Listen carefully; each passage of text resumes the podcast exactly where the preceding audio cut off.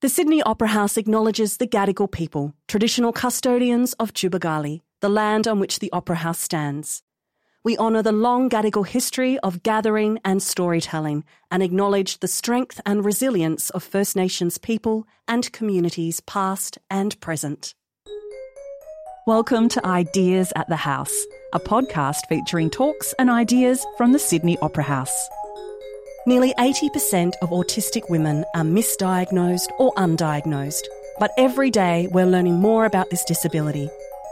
So, what does greater public awareness, challenging stereotypes, and coping with ableist systems mean for autistic people? In this session at All About Women 2023, host and curator Dr. Amy Thunig is joined by panellists Chloe Hayden, Grace Tame, and Dr. Jac den Houting to share their lived experiences with autism. Navigating questions about social situations and professional settings and what terms like masking and mimicry mean. This essential discussion explores how everyone can be part of a world that is inclusive, accessible, and supportive. This talk was recorded live at the Sydney Opera House in March 2023. Yama, everybody. Hello and welcome. My name is Dr. Amy Thunig. For those of you who don't know me, I am a Gomeroi person. And before we begin, I would like to also acknowledge that we are gathered together on the lands of the Gadigal people. I pay my respects to elders, past and present, and extend that to any First Nations people in the room today. Now, there will be some difficult subject matters today that may come up in our discussions. So, if you or anyone you know is in need of support, you can call Lifeline on 131114, which is a line that is free to use and available 24 hours a day. Now, it is my great privilege to introduce our panel. Joining me on stage, we have Chloe Hayden, an award winning actor. and disability advocate, motivational speaker, and social media influencer whose story of being different, not less, has attracted a worldwide following. She stars as Quinni in the sensational Heartbreak High, the Netflix remake of the iconic Australian series. Her first book, Different Not Less A Neurodivergence Guide to Embracing Your True Self and Finding Your Happily Ever After, is out now. Next on the panel, we have the wonderful Grace Tame.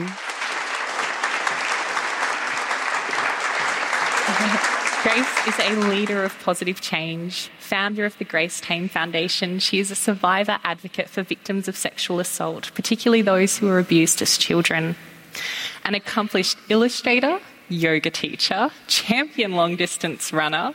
Grace was named Australian of the Year in 2021 and in 2022 released her first book, The Ninth Life of a Diamond Miner. Next, we have Dr. Jac den Houting.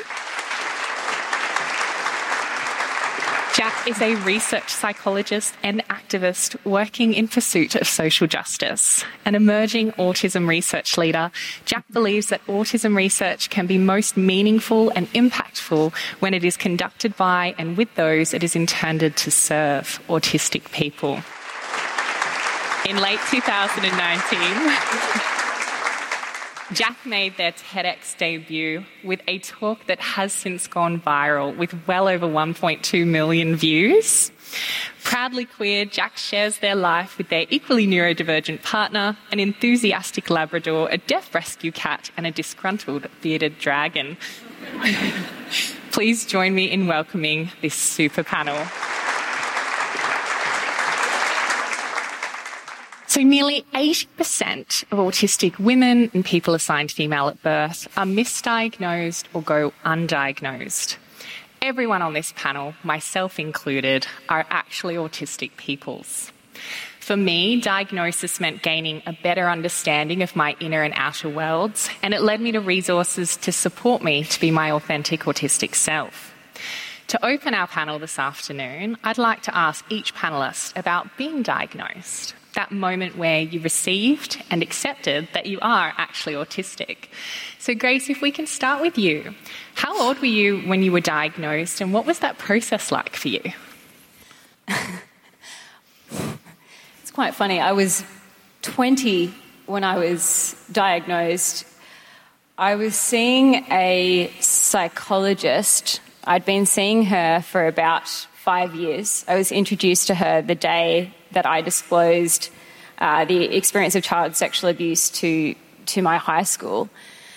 And so she was quite familiar with me. And one day, I think as just a, a, means of cheering me up or an attempt to cheer me up, she handed me a picture book called All Cats Have Asperger's.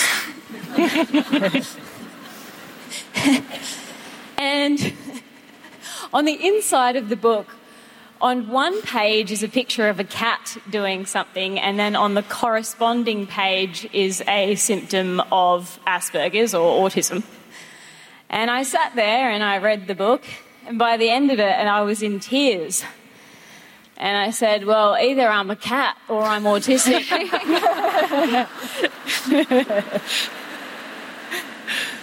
Turns out I'm not a cat. and that set the wheels in motion for quite a thorough diagnostic process that involved interviews with my primary school teachers, with members of my family, and me doing lots of tests, I suppose, filling out um, forms and um, giving information. It took about a year or so. It's interesting though, although there's no two autistic people that are the same, and there's no one experience, there's no one symptom that all autistic people have, which I guess is one of the reasons why it's, it's sort of difficult for the predominant neurotype or, or um, you know, neurotypical people um, in some cases to, to sort of understand um, the experience of autism from the outside. Uh, if you, you research autism you'd, you'd, and you know me, you'd realize that I'm quite a typical case of autism um, in terms of the sensory needs that I have. You know, for example, um, you know, the, the, reason I've got really long hair is that um, one of my sensory needs is that I'm really hypersensitive to my hair being cut. I haven't cut it in almost two years, um, and I can hear every sound as if it's right in my ear. Um, Uh, I can't filter out background noise. I've just learned to adapt to background noises sounding like, I don't know um, if anyone has ever swum in the ocean and we go, go underneath the water. I hear crabs as if they are giant crabs inside my head. All the ta- okay, that's just me. Um, and humming noises. So um, when I was a baby, my mother couldn't take me into the public toilets because hand dryers, the old hand dryers, yes. were particularly loud. Um, you know, and again, these things aren't preferences; they're needs, like as if they're medical needs, like food, water, shelter for autistic people. So you know, when people are like, "Oh, you know, I'm a bit like that too," Um, and I'm like, mm, yes, but if um, it, it, was like that for everybody, they wouldn't make lawnmowers sound like that, would they? um, you know? That's such a great point, Grace. Those comments, we were talking about this backstage. The four of us are, I think, read as very capable to those who don't share our worlds with us. And it can lead to people being very dismissing. And I do, I have a lot of people make those comments like, oh, I'm a bit like that. Now, it makes me think of so I'm physically disabled as well. I have a couple of pain conditions, I have invisible disability in my body. Um, it, it, reminds me of, you know, saying to someone like myself who has to at times use mobility aids or wheelchairs, saying, oh, yeah, my legs get tired sometimes too. Like, yeah, all of us experience um, tired parts of our body at times, um, but that's not the same as physically being unable to walk sometimes. And it's the same with everyone has textures and sensations that they don't like, but that's not the same as going into shutdown and it being life preserving to address and accommodate our needs. I, I often try to explain it to neurotypical people. You know, I say, okay, imagine if every day you had to only eat or you only got to eat 50% of your necessary daily intake of food, drink only 50% of your necessary um, daily intake of water, and hold in 50% of your pee. and then try to function and fulfill all of your tasks. You know, and then when you um, asked for help, mm. um, you know, in, in, a conciliatory way, you were dismissed, or um, the necessary relief just didn't exist. Mm. Well, working towards supporting general understanding of autism are some fantastic actually autistic researchers. And we have our very own Dr. Jac den Houting here. I say our very own. I'm claiming Jac. They're my friend.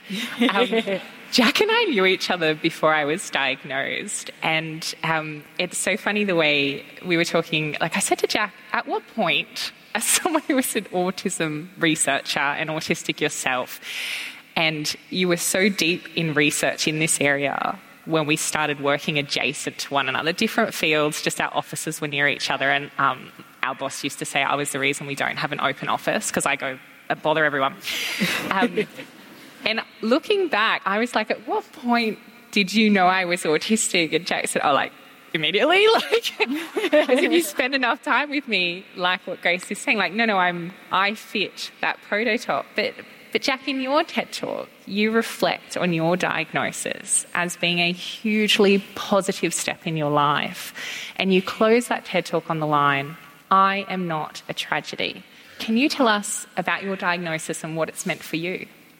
Yeah, absolutely. Um, so I was identified as autistic when I was 25. Um, so a little bit later than Grace, but still, you know, early 20s, I suppose, mid 20s. Um, and it, it really was absolutely life changing for me um, because it gave me a, a whole new level of understanding of myself. It gave me a framework for understanding all of these experiences that I'd had. Um, and I had a framework before that for understanding my experiences, but that framework was I'm just a bit shit. I am just like a crap person. I just can't do things that other people can do. You know, I'm just a bit useless. Um, so to have this framework of autistic was so beneficial. Um, it's much healthier to think of yourself as, you know, a perfectly average autistic person than a pretty shit neurotypical person. so, um, yeah, and that's something that that I get asked a lot when um, parents have autistic children is sort of how do I talk to my child about this? I don't want them to be labelled, you know. Um, I, I don't want them to be labelled as autistic, but the alternative for an autistic child going through life is to be labeled as the weirdo or mm. the misfit or the freak or like autistic is a much much nicer label than any mm. of those things um, yeah. you the child might not know that they're autistic but everyone around them does and they're going to treat them differently regardless of whether the child knows they're autistic or not autistic is not a slur Yes, thank you. That is. That's a really important point. I know many people, particularly in the academy, and if you know any, if you've got any experience with higher education, it's a neurodivergence haven. Um, and I know a lot of people who are diagnosed and they will not tell their employers. Um, one of the one of the reasons I was so late to being diagnosed was because I had a boss in my late twenties who absolutely had picked up that I was autistic, and bullied me relentlessly for it, nicknamed me Dumb Bunny, that's what the emails were addressed to, and told everyone like to treat oh, Amy's autistic. And I remember going to my GP, and I have good GPs at crying saying, I think she's right. There's something wrong with me, you know, rah, rah, rah. And my, bless my GP said, Oh, Amy, you give me great eye contact and you're very social, you're not autistic. um, so we just kicked that diagnosis can about four years down the road, and mine ended up coming up to one of my children were autistic, and I basically ruined the first session because I said, Yep, they're normal, yep, no, their eating patterns are normal. Second session, I did something very autistic in front of the psychiatrist, and he just stopped and went, Yeah, we need to start again. And I'm going to need details of what you call normal. And by the end of it, we were both sitting there going like, oh, okay, we're both autistic. um, but it, it can be scary because you are infantilized and patronized. And I'm only confident speaking about it now because I've got the PhD, I've got full time employment, and I live in a way where I can ask for accommodations and not feel like my access to events and invitations are under threat. But Chloe, you have an experience that's different to, to our, our three in being early 30s and in 20s. You were 13 when you were formally diagnosed. Can you share with us what it means for you to have carried that diagnosis through adolescence and into adulthood? I think, I mean, obviously, being diagnosed at such a young age is an absolute privilege because despite having to go through 13 years of I'm not like anyone else, and why am I here? And I, I, feel like I'm a glitch in the system. It's only 13 years opposed to 30 years. Or I met someone recently who was 85 when they were diagnosed. Mm. Um, so I'm in an incredibly privileged position to be having only been 13. Um, and also to have had parents who from the get go, I used to be called um, a quirky little genius child. That was my nickname by my parents. That wasn't my nickname from the outside community. My nickname in the outside community was much worse than knowing there's young children in the audience. I will not be repeating them. Um, but even so, getting that diagnosis, I remember I originally they thought I had brain damage. My English teacher called my parents and was like, "Hey, there's something wrong with your daughter. Maybe go get her tested." And tested was I have a, um, a very very naughty pony who. In three months of owning her, I had eight concussions, and my mum was like, "Oh, we think that maybe you've had one too many concussions and maybe have brain damage. So I got MRI scans and CT scans, and obviously none of them showed anything, and then ended up spending um, six weeks at a psychologist's office. And after those six weeks, um, we walked out, and my mum was bawling her eyes out and having first of all, when you're 13 and your mum is crying, you think the mm. entire world is ending. And mm. when you're 13 and your mum is crying, and you know it's because you've spent, spent seven weeks at various different doctors, you think that you're the one that's making the world end. And the only thing that I thought of was, oh, okay, I'm dying. And I asked my mum, I said, hey, am I dying? And her tears stopped almost immediately. I think she realized that she had to be a mum now. And um, she said, No, you're not, di- you're not dying. You've just been diagnosed with something called autism.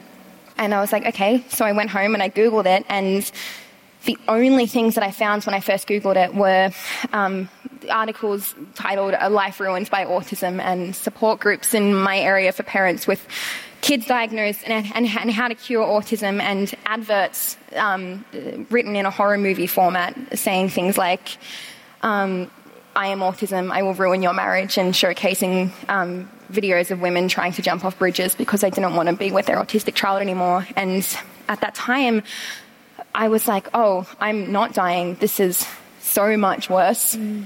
And so I spent a lot of my adolescence terrified of being autistic and hiding it and writing in letters to God, begging Him to make me normal. Um, and it wasn't until I was probably 18 that I started reaching out to the wider community and, and finding other autistic people and, and, learning about autism and what autism really was. Um, and I guess realizing that in a world that isn't created for you, you can create your own and you can create a world that does make sense to you. And, and there are so many incredible brilliant autistic people out there. You just have to find them.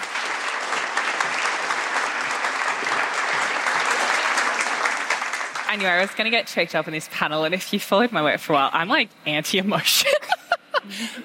but my own children are in the audience today, so are their teachers, and I was just thinking, firstly, I'm so sorry that you had that experience, and I was reflecting on the fact that um, like the moment that led to my children's diagnosis, my diagnosis was um, Jac babysat them. and then Jac, Jac, I got back and um, in the office, and Jac was like, "Have you ever considered that your kids are autistic?" and um, and then so my introduction to it as a parent and as someone who then also received the diagnosis myself was from this really loving, actually autistic researcher who we had for a couple of years at that point, been having these lengthy conversations that looking back we were info dumping and sharing special interests and So then I wasn't scared to go into those meetings and I booked the psychiatrist thinking this is something that can help us understand ourselves better. But that must have been so scary. And I imagine, you know, I, I, was very privileged to have that in, but I'm sure there are people with us today and people watching, so we have quite a few online people, and, and this is being streamed, where it's scary if you're you're thinking to yourself, "Am I autistic, or is my child autistic?" And I was I was just feeling so fortunate that my entry into knowing this about myself and my children was filled with love because I was supported by research done by autistic people and as Jac says in their TED talk, this is not a tragedy. I am not a tragedy. My children's experience will not be a tragedy. And I love that for us.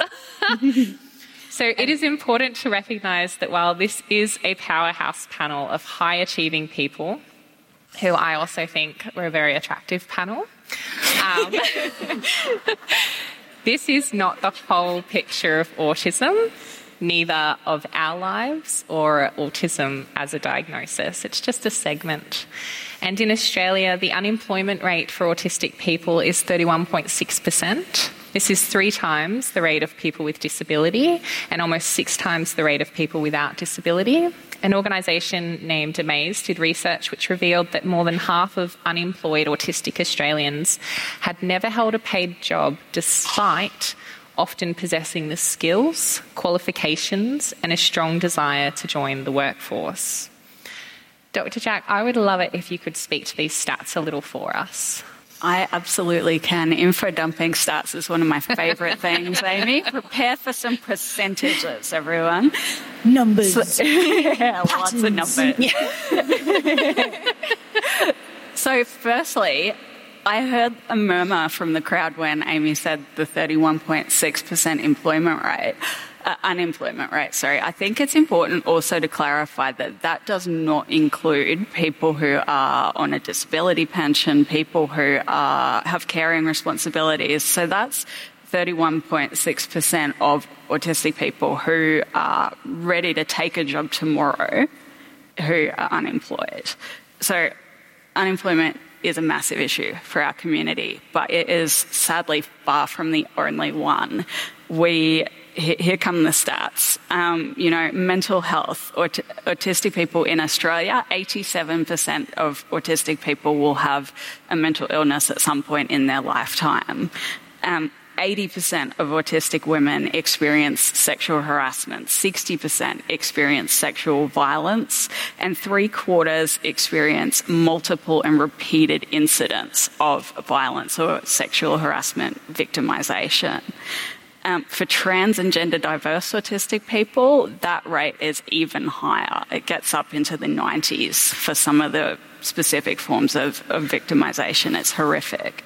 Um, uh, a Swedish study, a huge Swedish study, was the, basically the entire population of Sweden. They had two million participants, and they found that autistic people are eight to nine times more likely to die by suicide compared to the general population.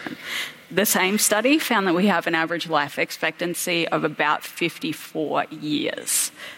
An Australian study that looked at a similar thing actually found that our life expectancy is 35. So 54, that's the optimistic end. Not one of those statistics, though, is because of autism.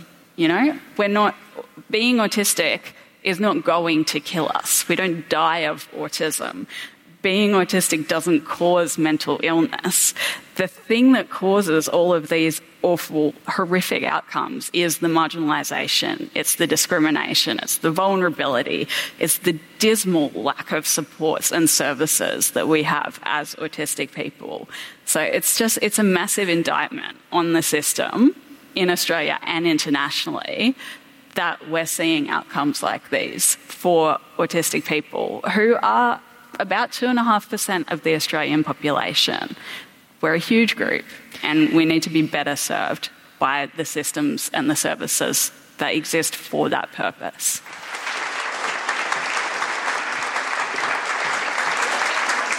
Those statistics are shocking, and I'm 35, so I was like. Um. but I'm also not surprised because, like, Grace, Chloe, and I have run into each other at events. And I remember at this festival last year, I was with a friend and they saw Grace and they were so excited they came over.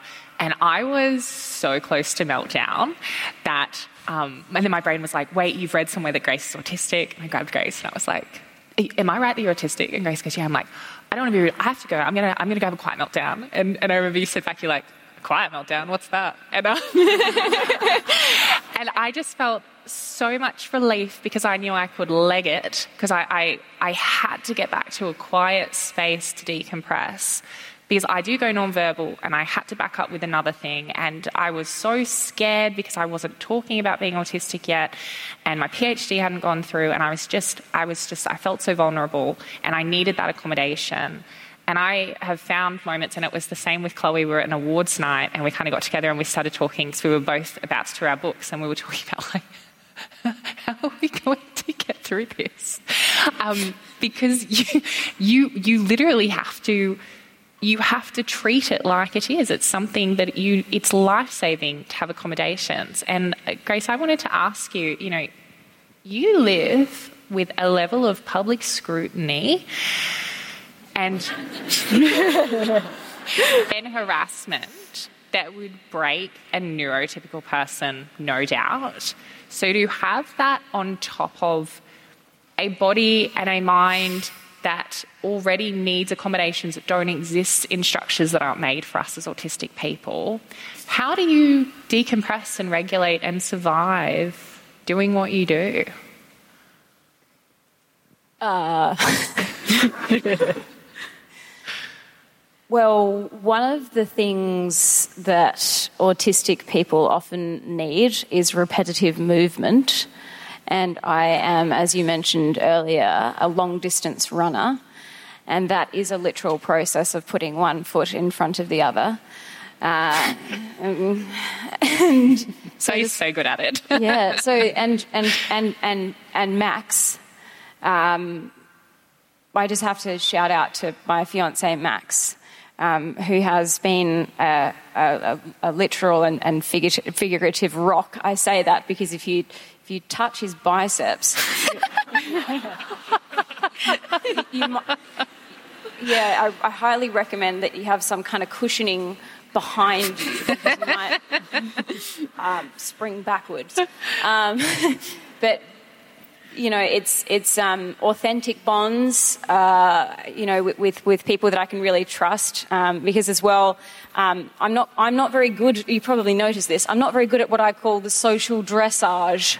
I'm more of a wild Brumby. I will break down all of your jumps uh, that you put in place. um, and um, I, am very unfiltered. Um, and again, it's very common for, for autistic people to be that way. And, you know, in, at, at, times um, I, I, will, you know, um, unwittingly, um, you know, make mistakes and, and some, some people punish me for that. Uh, not going to name news outlets. mm.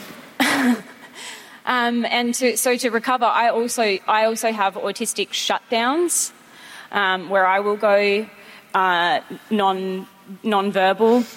As a child who grew up without any physical stability um, because my parents divorced when I was about two years old.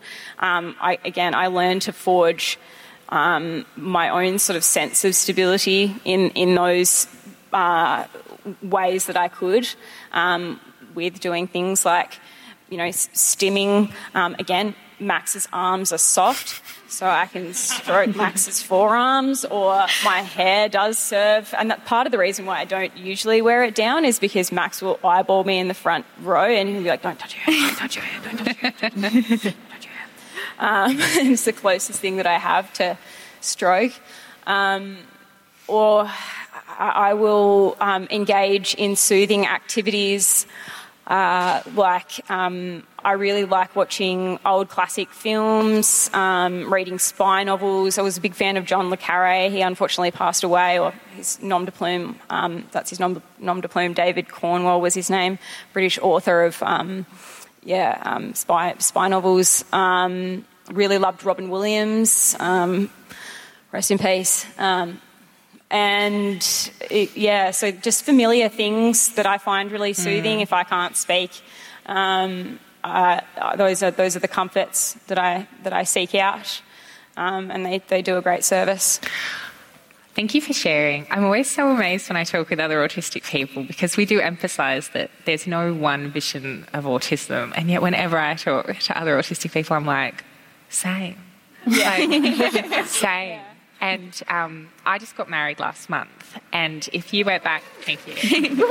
um, if you went back five years ago, my shutdown show was a show called Rosehaven.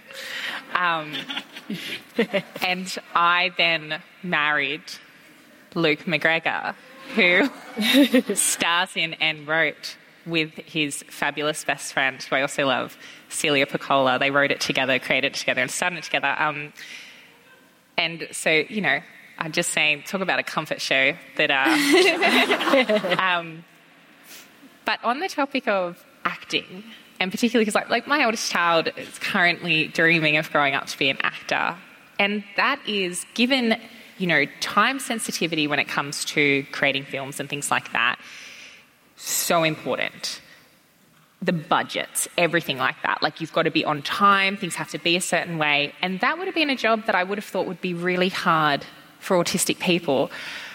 But Chloe, you are smashing it as Quinni and giving us representation. Like, there's a date scene, if you haven't seen it yet, where Quinni goes on their first date with this um, awesome, I believe, uh, a woman identifying character. And I watched it, I cried because I'd never seen the inside of my brain represented on television before.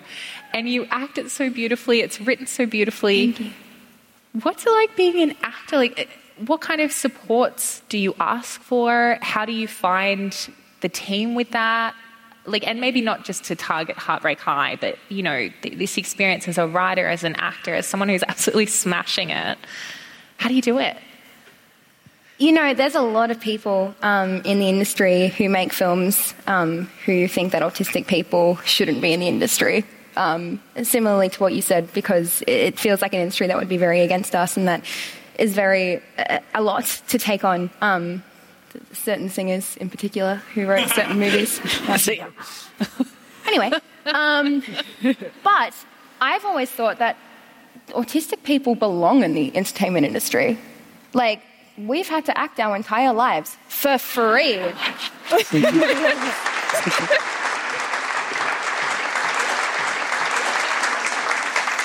Do you know, I sat on that question I wanted to ask you this on stage, and then I was worried it would be rude. But i w- I've always wondered: is acting just like because masking? Do you know what? Feels like it's acting. so easy because growing up, like that's acting is a hard job. It is a real job, but it's like here's the thing: growing up, even long before I was diagnosed, I used to look to my favorite um, characters and, and humans and um, YouTubers. And I, because I knew that my own personality and my own mind wasn't something that the world wanted, I would just become people that I, that I knew people did like.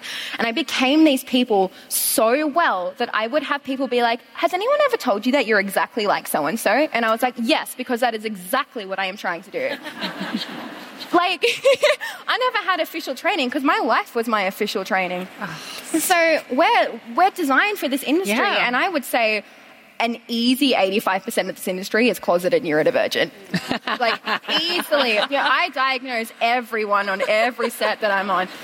But, and, and again, similarly to life and society in general, I think what disables us in the entertainment industry is the industry and mm. its refusal and lack of inclusivity.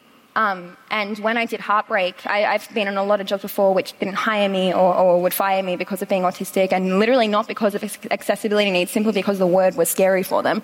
Yeah. Um, and when I got Heartbreak, at this point, um, Sia's movie had just come out, so I had been talking about it a lot on TikTok, and so they hired me knowing that I had very, very fiery thoughts about um, autistic people in the film industry, and they still hired me. I don't know why, but they did. And um, the first thing that happened as soon as I got the job, I immediately had calls with the creators and the writers and the directors being like, How can we best accommodate you? And it was that easy. And the accommodations that I asked for didn't cost them any extra money, didn't add any extra time, didn't cause any issues, didn't make it more difficult for anyone. And every other cast member said that because of the accommodations that they gave me, it like waterfall down onto everyone else, and every single person got the accommodations that they asked for too, because it's that easy to accommodate people. And autistic people are a goddamn asset to your set. Yeah. So- well said. As an educator, that point you made about how your accommodations didn't actually cost them anything. This is the same in education, you know. When um, I primarily teach on how teachers can do a better job to support Indigenous students and the crossover of um, things you can do in the way you create your classroom, the way you introduce and run lessons, the crossover for what's best for Indigenous students, generally speaking, and neurodivergent students, generally speaking, is like this. And it doesn't hurt your neurotypical students. It actually makes things more comfortable for all of the students, and you get better results for everyone. Mm-hmm. It doesn't cost anyone. We're not we're fighting against tradition. We're not fighting against best practice. Yes. And it's so refreshing to hear that that's what's also happening in the acting industry. So there you go, Ezzy, my kid that's you know, maybe you'll have that acting career after all. Um, so we are going to wrap up this section in a moment and go to the questions, which I'm, I forgot to introduce, um, but it is on the board. We're using Slido, and I can see we've had questions coming in from the moment we started. Um, but I did just want to wrap on one last question. So.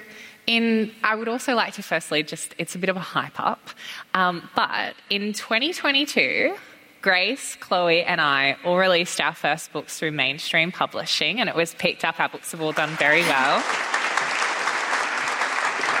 In the past three years, myself, Dr. Jac, and Grace have all done TED Talks. And it would be very easy to label this panel as high achieving, which I would agree with. But another term that gets thrown around is high functioning. And this is something I would push back on because I'm not high functioning. I'm high masking. And in the same way that people often think of me as very feminine, I learned how to behave for the public eye from Disney movies. so I have low affect, but everything from the way I style my hair and my makeup to the way I move my face and my hands, are you getting the Disney vibe? Um, often what I'm saying on shows like The Drama as well is quite aggressive. People don't realise because of the way I deliver it. Um, but functioning labels, even things like Asperger's, people go, I think you're really Asperger's. And I like to say that, you know, Asperger's is the name of a Nazi. you know that's where it comes from. Nazi Germany, Hans Asperger. That's why we don't use that label in Australia. The foundation of where you're going with that is really gross. Um, and I think, Jac, you're probably the best person to kind of address from a research and structural standpoint why functioning labels are problematic. I can do that, Amy. Um, look, there are so many, so many reasons why functioning labels are problematic. The first one is the fact that they don't actually really exist in any formal sense. Pop off. No, 100%. They, the idea, like, we've all heard people called high functioning and low functioning autistic, never been in the diagnostic manual that we use to diagnose conditions like autism, um, never been formalized in any sense. So they just sort of appeared one day. Um, my actually my fiance, who is also an autistic researcher, did lack you know, a serious dive down the rabbit hole trying to figure out where this came from and could not even find the first use of the idea of functioning labels. So they just appeared one day. There's no agreed upon definition for what constitutes high functioning or low functioning. Um, typically, people either use IQ as a cutoff or adaptive behavior, which is basically like your ability to human to a level that is considered appropriate for your, for your age. Now, for both me and my fiance, if you use the IQ cutoff, we're pretty high functioning. If you use the adaptive behavior cutoff, we're both low functioning. So it doesn't, it just doesn't work. Um, but there are also less, I guess, less formal reasons that those labels are problematic. Um, if you call someone high functioning, that's going to lead then to assumptions about their abilities and what kinds of support they need. Um, whereas if you call someone low functioning, that's also going to lead to assumptions about their abilities and what kinds of opportunities you should maybe offer them. And it does a real disservice to the people who are considered high functioning and the people who are considered low functioning. And the other thing to think about is as some of you have talked about already today, functioning isn't static. It changes across our lifespan. Um, it changes from day to day. You know, I think Amy and Grace have both mentioned the fact that one day they might be, you know, sitting on a panel in the opera house talking to a crowd of people and the next day be non-speaking be unable to to do even the most basic things. Um, so to to label someone as high functioning or low functioning it assumes that you function at the same level all the time. And that is not the case for any autistic person that I know. Functionality and that concept just seems to be something that the neurotypical world has drummed up mm-hmm. uh, in relation to their perspective, mm. uh, in accordance of what they think of us. Um, Your ability to perform for capitalism, yeah, yes, yeah, of how how hundred percent because yeah, yeah. How for, inconvenient you might be for them. Yes, exactly. Oh, yeah. Well, whatever it is. But for for example, you know, you were talking about masking and acting and those sorts of things. It's not it's not f- fakery. One of the reasons why, for example, I really enjoyed theatre in school was because I got to preview the room and preview the lines. and you know, because in a uh, you know in an everyday situation, I actually am more nervous and have more anxiety just in an everyday mm-hmm. conversation because it is multi-directional. Uh, this doesn't make me as nervous, even though there's I don't know however many of you in the room because you're not all talking at me at once. and I don't have to filter all of your thoughts and ideas. It's unilateral. Yeah. Yeah, the it's rules not, here it's not about are simple. It's, yes. it's not about attention or anything like that. You know, because the, the work that I do, for example, is I've got a message that is um, my cause and I'm passionate about that and again, passions, autistic injustice, that sense of injustice. Um, you know, like I'm just a one-track mind, monotropism. You know, if I get stuck in a thought process, um, I once described this as if you've ever seen the luge um, at the Olympics, that's what my thought patterns are like. I'm off. and I'm going for gold.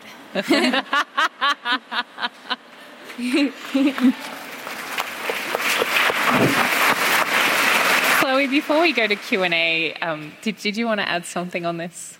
No pressure. Just we've all we've all had a little yarn here. Did you? I also have ADHD, and I entirely forgot the question.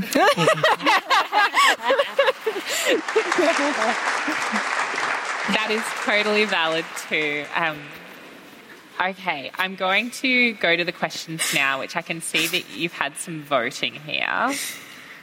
Okay, there's one here we saw right before we came out on stage, which I wasn't going to ask, but I think, do we want to ask that one about? Oh, yes. Yeah, okay, all right. so someone has asked, how do you tell the difference?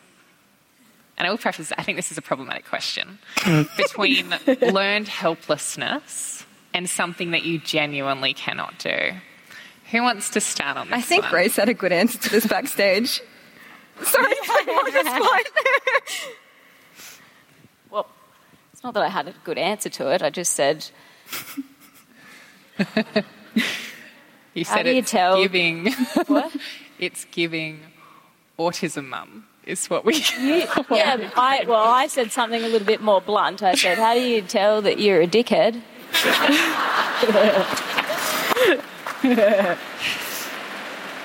Sorry to whoever wrote that question.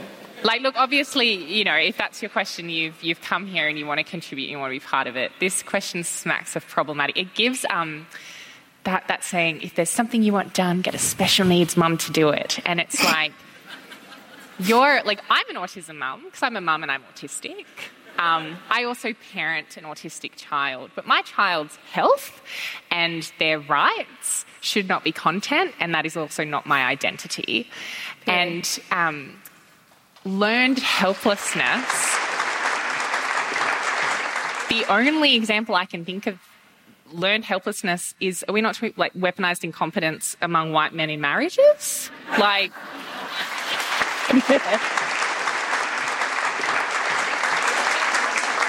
Is there a con- like? Can you? Can I? Anyone else think of a context to Like- this question that I'm missing? Or Is there a more gracious reading of it? Because a lot of people have voted it. So When I hear the term learned helplessness in the context of autism, and particularly in the context of autistic children, which I'm like, I'm making an assumption there. Maybe it's about an adult, I don't know. But the first thing that comes to my mind is ABA.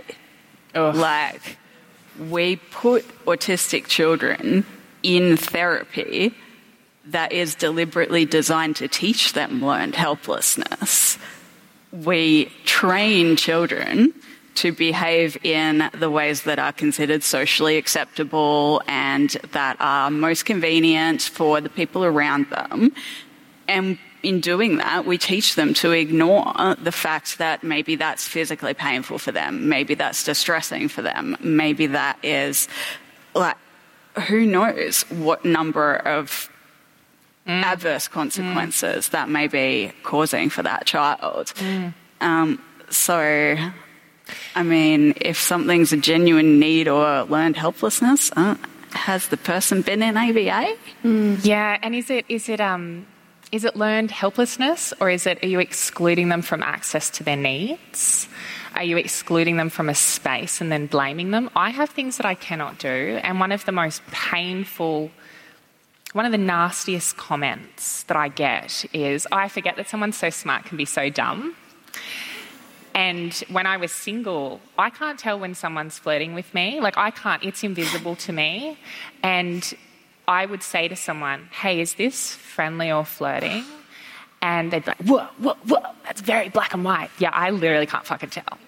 Like, um, I need like, and I've had, and then it becomes dangerous. Like as an as a femme presenting person, if particularly if you're on a date with a man, or you you don't know you're on a date, like you just think you're hanging out, and you reject them, that's a dangerous situation. Like there are situations, but I was single for a few years, actively dated, had a great time trying it. Also, turned out a lot of people I thought were friends wanted to sleep with me. Sorry, I just remembered my kids are in the audience. I'm so sorry, babies. um, but I, I, I can't overcome that because I am autistic. I can't like. I need you to use your words, and then once I have categorized you appropriately, I will read your behaviors in that way. But if you are a colleague or someone I think is a friend, or you are a stranger, and you try to jump boxes without using your words, you're going to scare me. I'm going to feel like you've encroached upon something. I might feel betrayed. It's very distressing. And you get treated like you're lying. Like, no, you're too smart. You knew exactly what was going on. No, I didn't. I actually didn't. Um, it, that's not learned helplessness. I'm not being cute and coy. I genuinely can't see it. And there are other social subtleties. And it's particularly hard. Like, if, you know, like I had a lot of loss last year. And I remember there were so many situations where people came at me and demanded that I understand what was happening. And I just remember saying, like, I'm doing my best. Mm. This is genuinely my best. Like, I know I have all these degrees and I've got certain levels of privilege. I, I cannot tell what's going on right now, and I need you to tell me. And that's not learned helplessness. I'm fucking autistic. There's.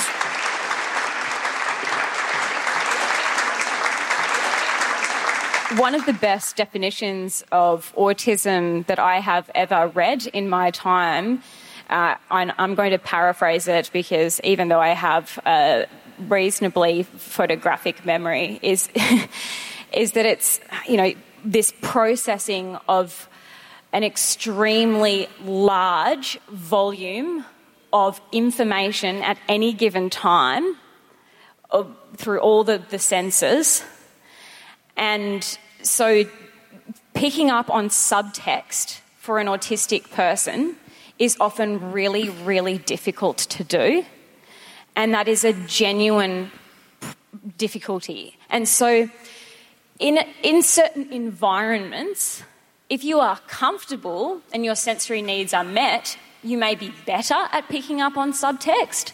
But if your sensory needs are not met, you're going to find it particularly difficult to do that. Mm. Um, you know, f- for example, um, I was quite uh, academically strong in school, but then whenever we had to do tests that were outsourced, and all of a sudden we were in a different environment, mm. I couldn't perform well. And I never knew why, because obviously I didn't get a diagnosis of autism until um, much later on after I'd finished all of my schooling. But it was because, again, I'm really sensitive to things like clocks ticking, or, um, you know, all of a sudden we were all the um, uh, peer groups were amalgamated and it was different circumstances. The rules change. I, sorry? The rules change. The rules, all, all the parameters changed. And again, it might seem like small, subtle differences um, to the PNT, to the neurotypical world, but to an autistic person, those things thwart your ability to even function at a base level. And, you know, things like, um, uh, like the, the, the, the, food that um, I eat, you know, I eat the same thing every day and I, I have restrictive eating patterns because I can't tell when I'm full or hungry. And it's not a preference, it's that I have, you know, like um, difficulty with proprioception and things like that. And they, those things then appear in, the, um, in autistic people as things like eating disorders. And that's the level at which these things affect people. Yeah, yeah. This is what just don't comment on people's bodies. Like when people say, "Oh my god, you're looking really good," and what they actually mean is you're thinner, which meet Eurocentric beauty standards. What I hear is, "Oh shit." Because I, I, can't tell when I'm hungry, um, so I have to like have alarms and stuff to remind me to eat. And I think, oh no, I've lost track. I, it, it, my dysfunction has become visible in my body. Um, and it, just just don't comment on people's bodies. Like it's you know. Um, so, um, question for Jac. What are your thoughts on the correlation of being gender fluid, queer, and autistic? Do you have any? It's a thing. it's it's very much a thing. Um, so yeah, I mean, autistic people the numbers vary, but sort of somewhere between probably about 4 or 5% up to 15% of autistic people are trans or gender divergent in some way. Um, probably somewhere around about 40 to 50% of autistic people are non heterosexual, so like gay, lesbian, bisexual, pansexual, asexual, somewhere in that spectrum that isn't straight. Um, there's a lot of different sort of conjecture about why that might be. Um, I haven't come across anything that I find really convincing yet. but I think the, the sort of the, the explanation that sort of seems to be like leading the pack is the idea that um, basically autistic people are less um, less likely to conform to social pressures around things like sexuality and gender. You know, gender is a social construct, um, and autistic people maybe we're just less likely to conform to that social construct and more likely to be comfortable with sitting in the places that are outside of those boxes.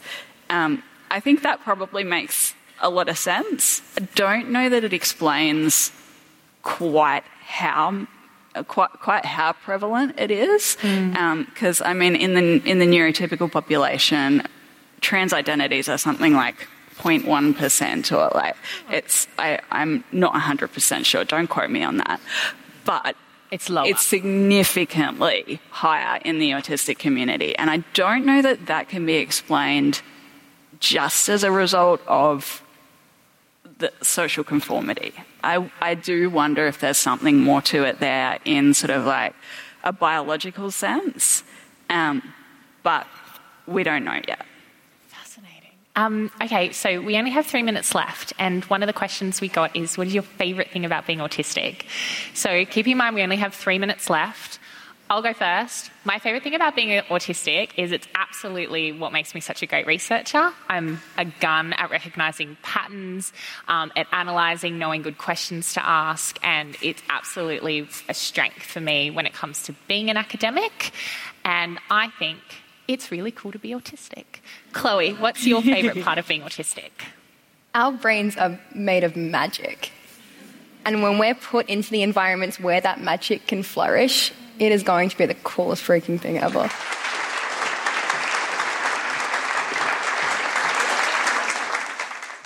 Grace, what's your favourite part of being autistic? Uh, the autistic community, mm. um, the friendships, the bonds. Um, one of my best autistic friends is sitting directly in front of me. John, um, John is here, and um, of course, these three women beside me, um, but my best friend Dom as well, who I've known since we were both seven years old. So we have 21 years of autistic friendship.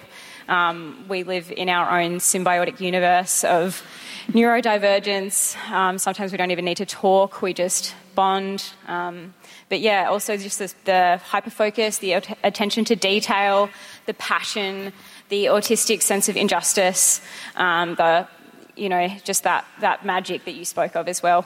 Um, yeah.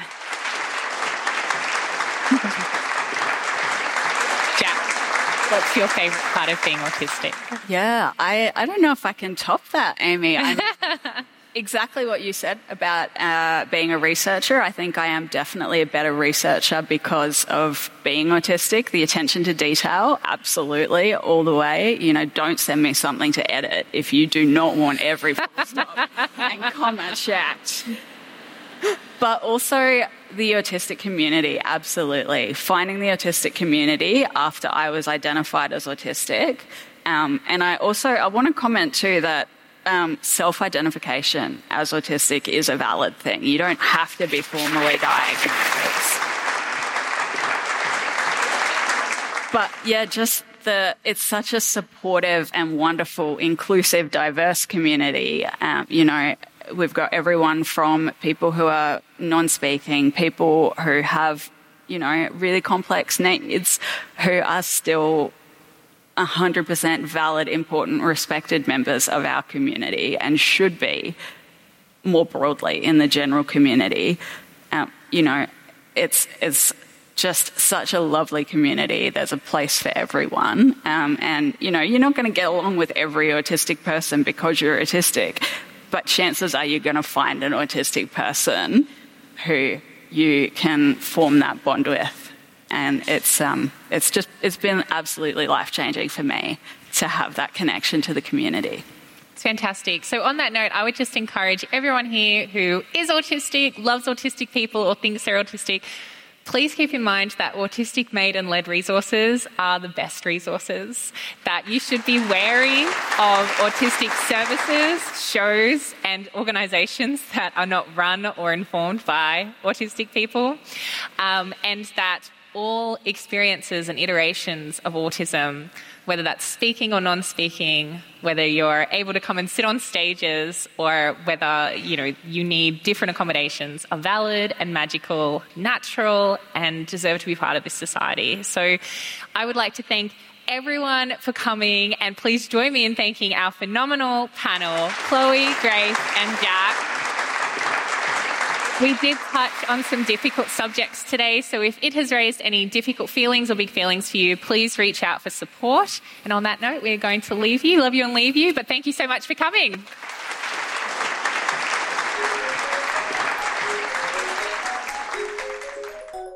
Watch this talk and others from All About Women 2023 on Stream, the streaming platform from the Sydney Opera House. Register for free now and start watching at stream.sydneyoperahouse.com. Thanks for listening. We'll be back again soon with more ideas at the house.